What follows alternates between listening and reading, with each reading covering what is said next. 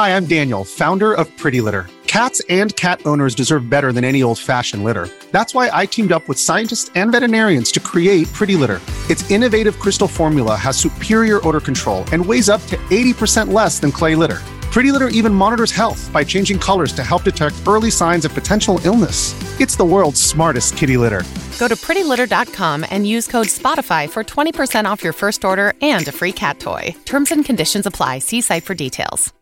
At Evernorth Health Services, we believe costs shouldn't get in the way of life changing care, and we're doing everything in our power to make it possible. Behavioral health solutions that also keep your projections at their best?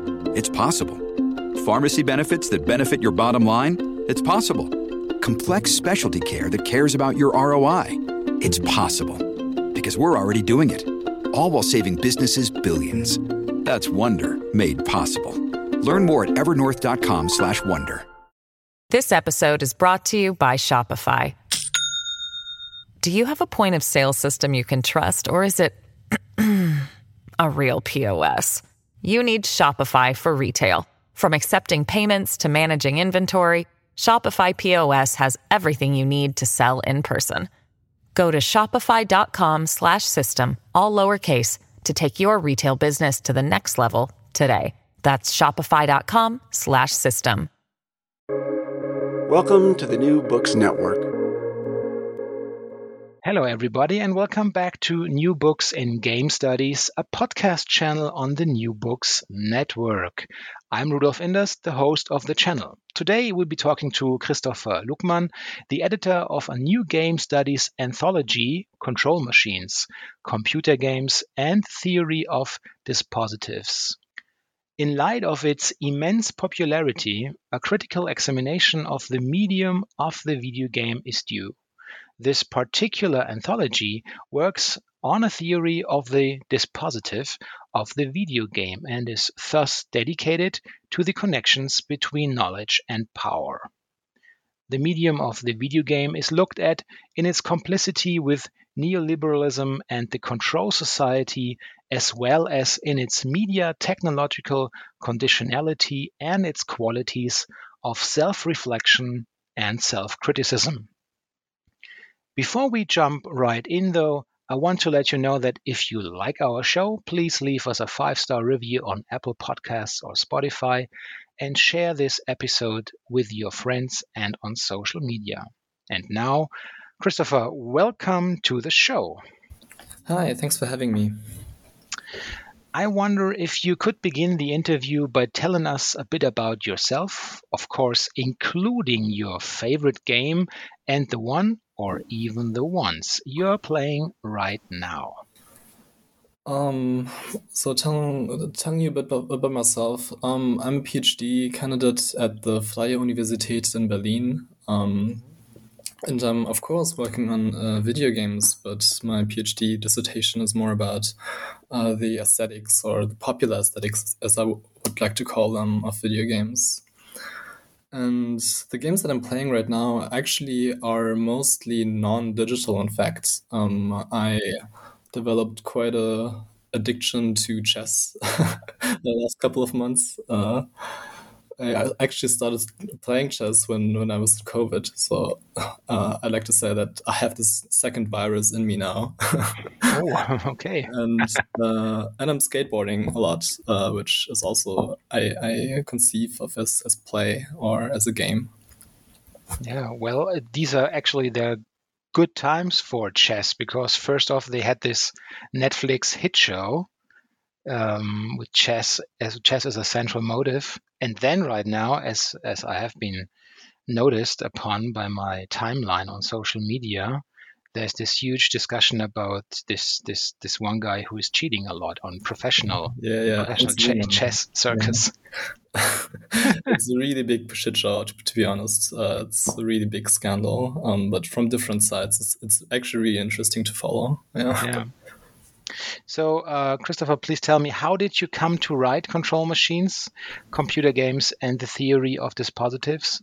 Because I have learned that the origins go back to a certain workshop in 2019. Is that correct?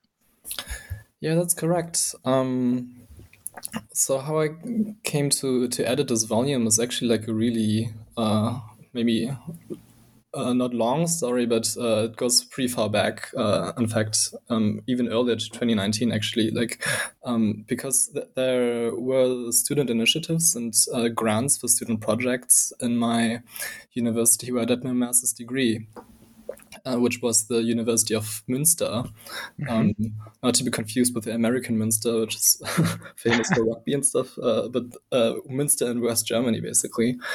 And uh, I basically applied for this grant, uh, for the student grant, and uh, I was thankfully awarded. Um, quite a sum and that allowed me to yeah basically organize this first off this basically kickoff workshop um, where we discussed a lot about the theory of dispositives and uh, then in, in, the aftermath of that um, we could all collaborate and and uh, I could edit this volume with a lot of authors together.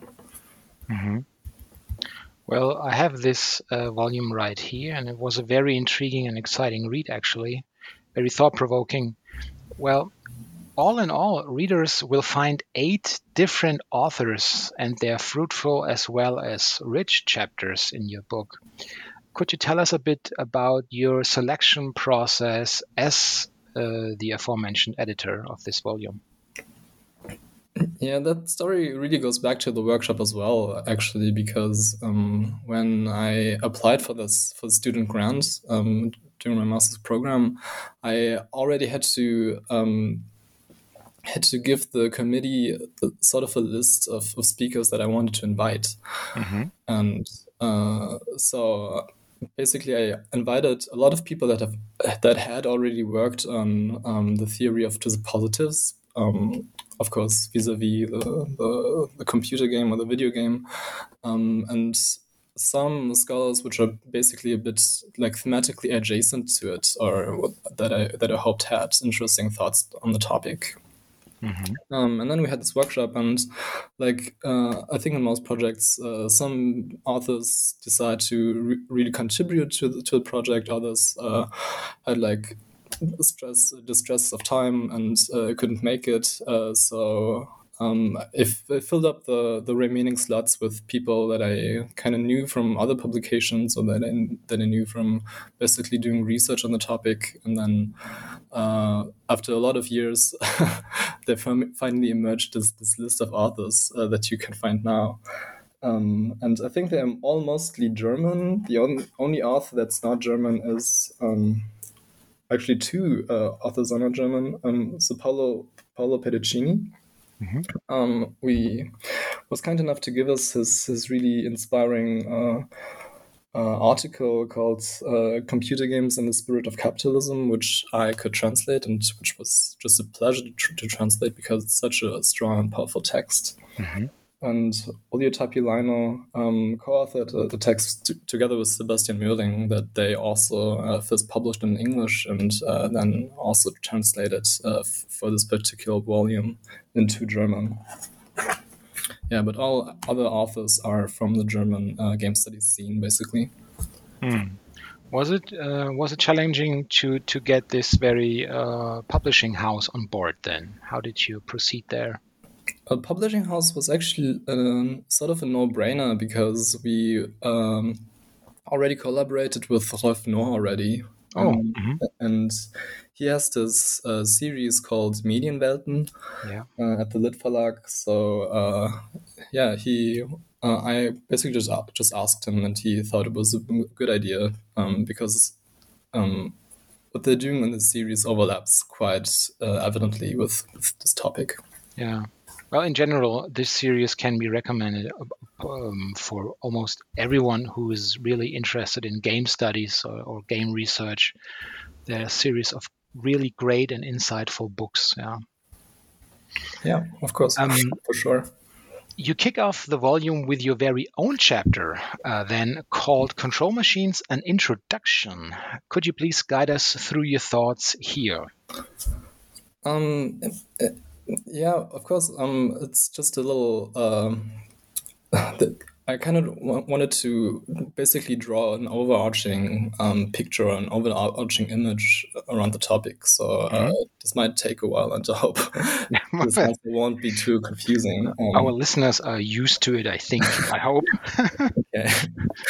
Um, but let me first uh, tell you about the, the very term dispositif or dispositif, as, as they say in French, uh, because um, the, the concept is fairly established in German media studies. Um, and we call it dis- dispositif.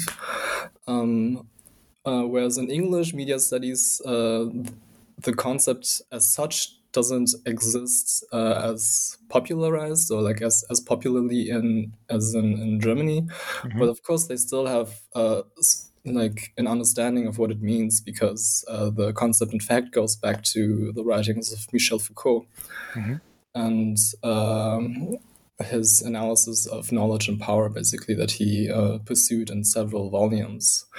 So, um, what German media studies then did was basically adapt uh, a lot of his methodologies and a lot of his, like, basically ideas uh, to make their own thing out of it. And um, what is maybe most um, uh, the most concise definition of a dispositif or a dispositif. Mm. because like in, in, english text they always do not uh, translate it. They always put the french word in, in there so it's mm. hard to say. Um, it sounds very educated then. yeah. It sounds a bit tacky, tacky or something the dispositif. Um, Okay, but, but basically the, the most simple definition of a dispositif is basically that it's something like an infrastructure for discourse. Um, so not a single discourse, uh, maybe not even a single discourse formation, but uh, several dis- discourse discourses or formations of discourses uh, embedded into um, what Foucault called in his later years a strategy or something. Uh, so um, if you wanted to like say it in like very simple terms, we could just say like several discourses that work on a specific uh, with a specific goal in mind, or uh, that go into one direction, and uh, um, German media studies then did, uh, an author like Claus Pias, for example, or Rolf Nohr also, was that they um, took this object of uh, a video game or computer games in general um, as, as they emerged in the mid 20th century. And they tried to question or investigate this question of what kind of discourses made it possible that something like the video game became plausible in this in this generation of, of scholarship and mm-hmm. also in this generation of media technology. And perhaps uh, Claus Pias' uh, book, um, Computerspielwelten, uh, is also translated, I think, in Computer Game Worlds, I think. Um, yeah. It was translated in 2017, and I would really recommend everyone to, to read it. Um, yeah, I think it's the, I think it's even the together with Britta Neitzel. I think these are the first two yeah, yeah, game studies uh, yeah. in German. Yeah, right. Yeah, yeah. Basically, uh, his his scholarship and of course Britta Britta scholarship are two of the foundational um, works or the, the, corpus of texts for German media uh, German game studies uh, that basically kicked off our discipline. Hmm. Um, but yeah, some sometimes I feel I'm a bit saddened that uh, you know international game studies people don't really know about about uh, their books or their, their texts because I think they're really really important to know. Um, um, but okay, what, what he actually wrote about was um, not a history of video games as a stylistic uh, history or an aesthetic history, but um, what he calls an epistemic history, and uh, he doesn't treat like video games as games as such, uh, actually, but basically it's this history of how uh, different kinds of discourses emerged, uh, um, or how how the video game emerged um,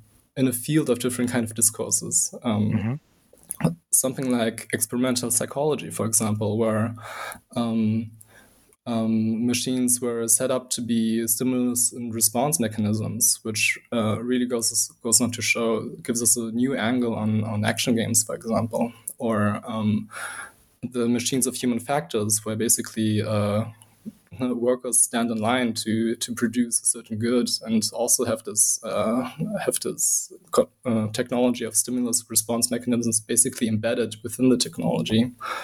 And of course um, what, what he then did he, he he basically segregated the video game into three parts. So the action game um, the strategy game and uh, the, the adventure game.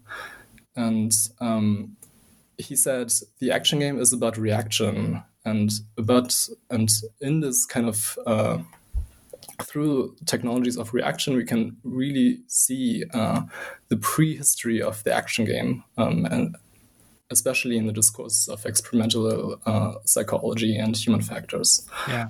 And the, the, strategy game is about configuration he said. And then he said okay there's a, there's a lot of discourse uh, in inform, information technology and uh, games like uh, um, SimCity, for example, which was during the time a project of the MIT, uh, or that emerged basically from projects of the MIT that uh, wanted to do um, urban planning and stuff. Right. Um, yeah right? So the, so the history of, of games uh, shows us that games are do not necessarily come out of games, uh, but uh, all different kinds of sorts of, ob- of objects.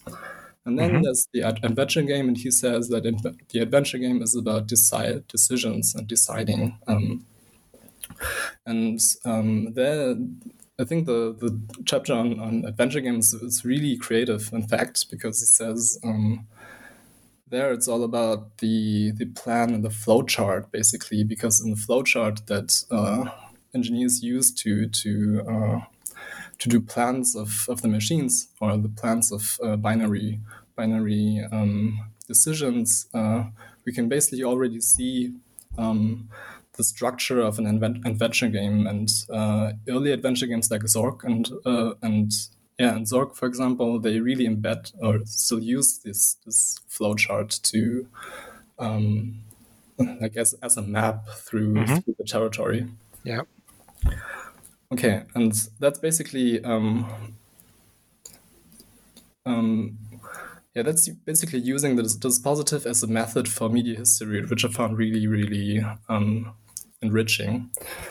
Um, Okay, and what I did in, in the chapter now is basically say that um, the dispositif, as, as Claus Pias and Rolf Nohr and these people use it, is something um, different than the dispositif that it, that it exists in other kind of terminology like uh, the apparatus and so on. I think yeah. it will be too confusing to go into much detail here, but uh, I what I basically wanted to provide the reader with was basically an, an introduction and a readable introduction into um, what it means to do research with the dispositif. Yeah.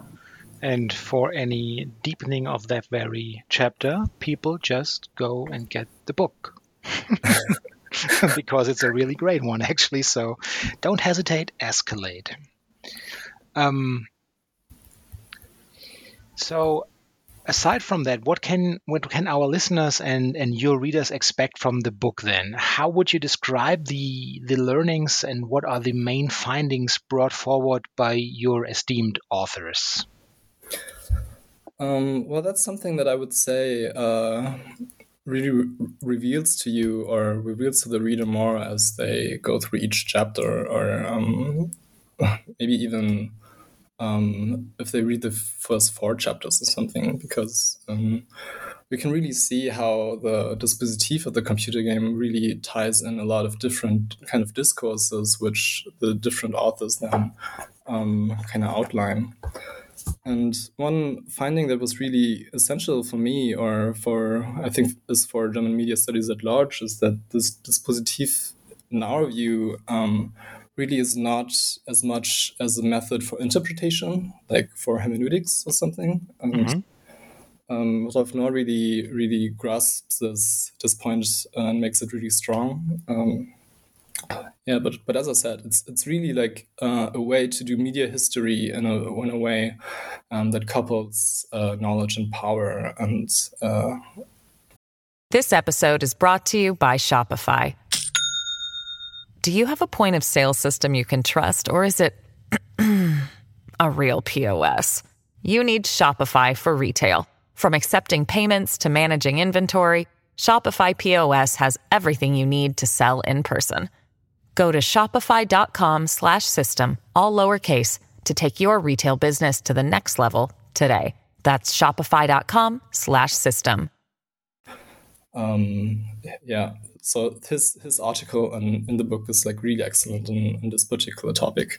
Yeah. Which is not to say, of course, that uh, aesthetic reflections cannot be set on top of this, basically, uh, of, of these findings, uh, which uh, I wanted to basically transport with inclusion of um, Paolo Pedercini's uh, programmatic aesthetic, basically, um, that I already mentioned. It's called uh, Video Games in the Spirit of Capitalism.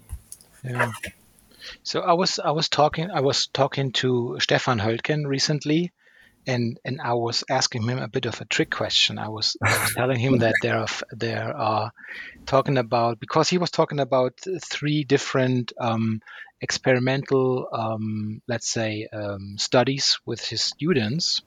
Yeah. And I told him that it's always difficult to to name your favorite child if you have, especially if you have three of them. But yeah. of course, I have to ask you, well, not not your favorite child, but um, let's say what's the, the most when you first when you first read the first um, drafts of the incoming articles or book chapters, which one did uh, was the most surprising one? The most surprising, well, mm-hmm. okay. um, um, maybe maybe not surprising in the sense of uh, that I didn't expect it. Maybe mm-hmm. more surprising in the sense that I really that I really learned a lot from it, or that I really thought um, yeah. somebody um, brought things like in a really clear and concise argumentation, and I would have to give that to Rolf Neuhagen because I, I think he's the most like he he's also part of this older generation of game studies uh, scholars in Germany. Um, uh, not saying that he's he's old in any way. He's I was just telling you, I feel old right now. Yeah, but he's just like a person that you can really learn a lot from, and uh, he has a lot of like experience already uh, with uh, also writing writing books about these topics. So uh, yeah, I would have to give it to to uh, the experienced ones, yeah, mm. or to the most experienced one. That, let's say it like that. Yeah. Well, in hindsight, Christopher, what would you say are the biggest, let's call them for now, black holes you would love to tackle in a possible follow up volume?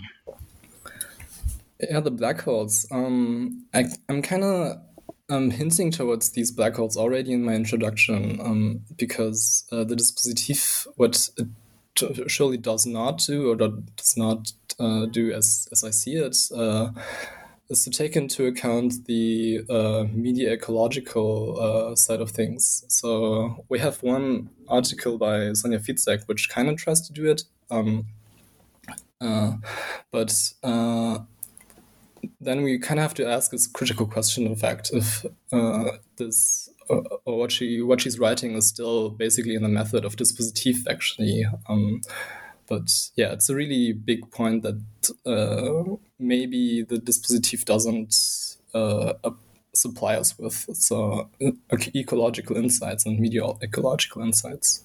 Yeah. Mm-hmm. Please, Christopher, tell us what are you working on on right now? What I'm working on right now. Um, my dissertation, of course, mm. which is about the popular aesthetics of video games. And uh, I am now taking a completely different angle than I did during my master's program, actually, because during my master's, I was all about these critical theories, right? I was all about finding out ideology and investigating how um, popular objects that are basically complicit or uh, maybe subversive in, in, this in this way. Mm-hmm. Um, but what I'm, what I'm doing right now is basically is how uh, popular objects can be defined as something like everyday things, and uh, video games could be conceptualized as uh, you know a form of encounter with everyday things. That's that's why I like skateboarding so much at the moment because. Um, kind of learning a lot just through skateboarding about uh, you know how how play works and how um, how my own body basically works in, a, in an expressive way, but also in a very mechanical way. Mm. Yeah.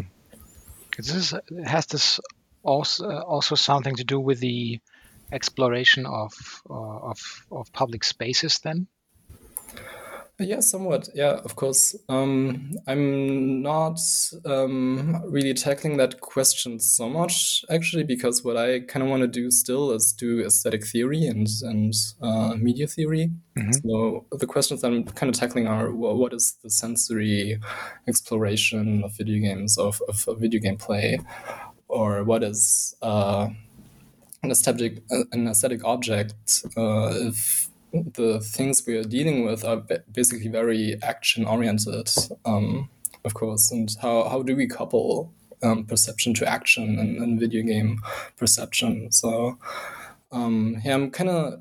Um, yeah, my, my dissertation is more dedicated towards these, I guess, more um, theory, uh, like aesthetic theory um, centric point of uh, kind of questions. But I guess when I I hope when I when I finish the dissertation, I will have some things to say about public spaces as well.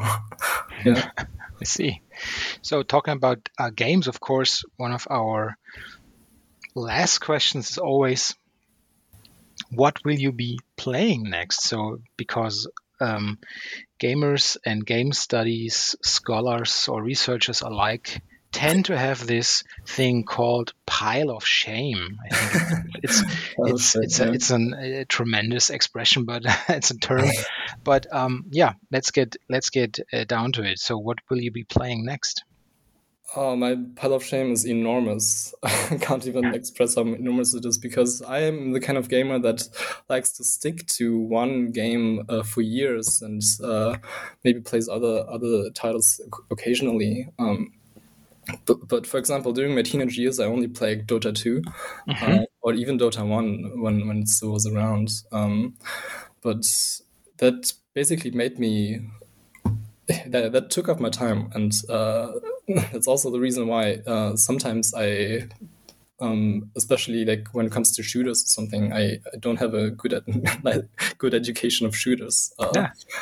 But yeah, my pile of shame is enormous. And I think I need to still play Elden Ring and of course uh, and uh, some Nintendo games even. I'm actually a really big Nintendo fan, but uh, I, new Kirby just came out. Uh, I really have to play that. Um, yeah, but other other gamers would uh, really you know shame, shame me for a lot of things I didn't play or haven't played.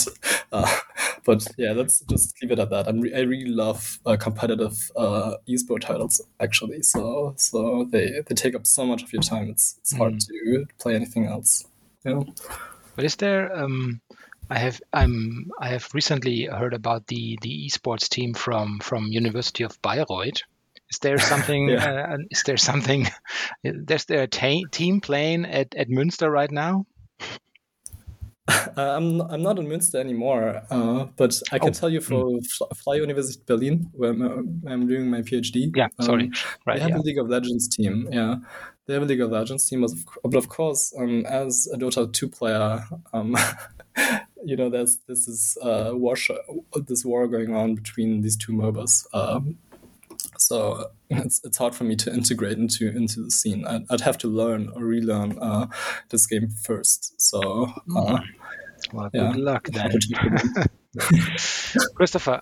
I want to thank you for being on the show today and talking about your book. I really enjoyed it. So uh, take care and goodbye. Thanks for having me.